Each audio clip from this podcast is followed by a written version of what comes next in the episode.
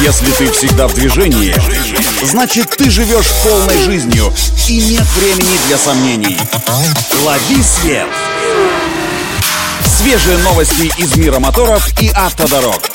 Программа «Автонавигатор». Только вперед! Это «Автонавигатор» для тех, кто всегда в движении. С вами Александр Барский. Мы стартуем.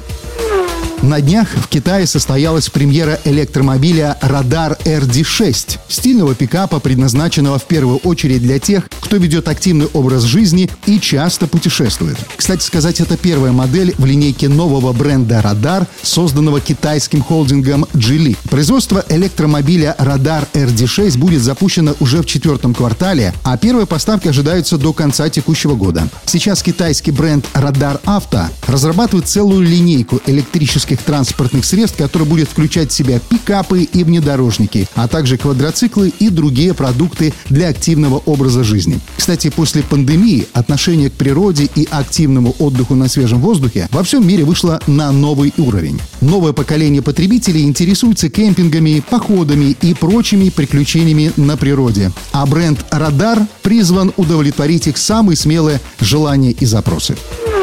Еще одна новость. Стало известно, что отгрузки первых клиентских пикапов Tesla Cybertruck начнутся в середине следующего года. Об этом заявил основатель и гендиректор Tesla Илон Маск. Обновленная и, судя по всему, почти серийная версия Cybertruck дебютировала на открытии завода в Остине в американском штате Техас в апреле текущего года. У него появились традиционные боковые зеркала и стеклоочиститель. Изменилась форма фар и задних фонарей. Поменялся также дизайн колесных дисков, а дверные ручки и вовсе ушли в небытие, уступив место некой умной системе, которая будет сама определять владельца и автоматически открывать перед ним дверь. Ну, как в сказке. Напомню, что концептуальная версия Tesla Cybertruck была представлена еще в ноябре 2019 года. Необычный грузовичок получил три версии с одним, двумя или тремя электромоторами и запасом хода от 400 до 800 километров. Трехмоторный вариант, кстати, даже мог разгоняться до 100 километров в час всего лишь за 3 секунды. Итак, теперь мы ждем первую серийную партию.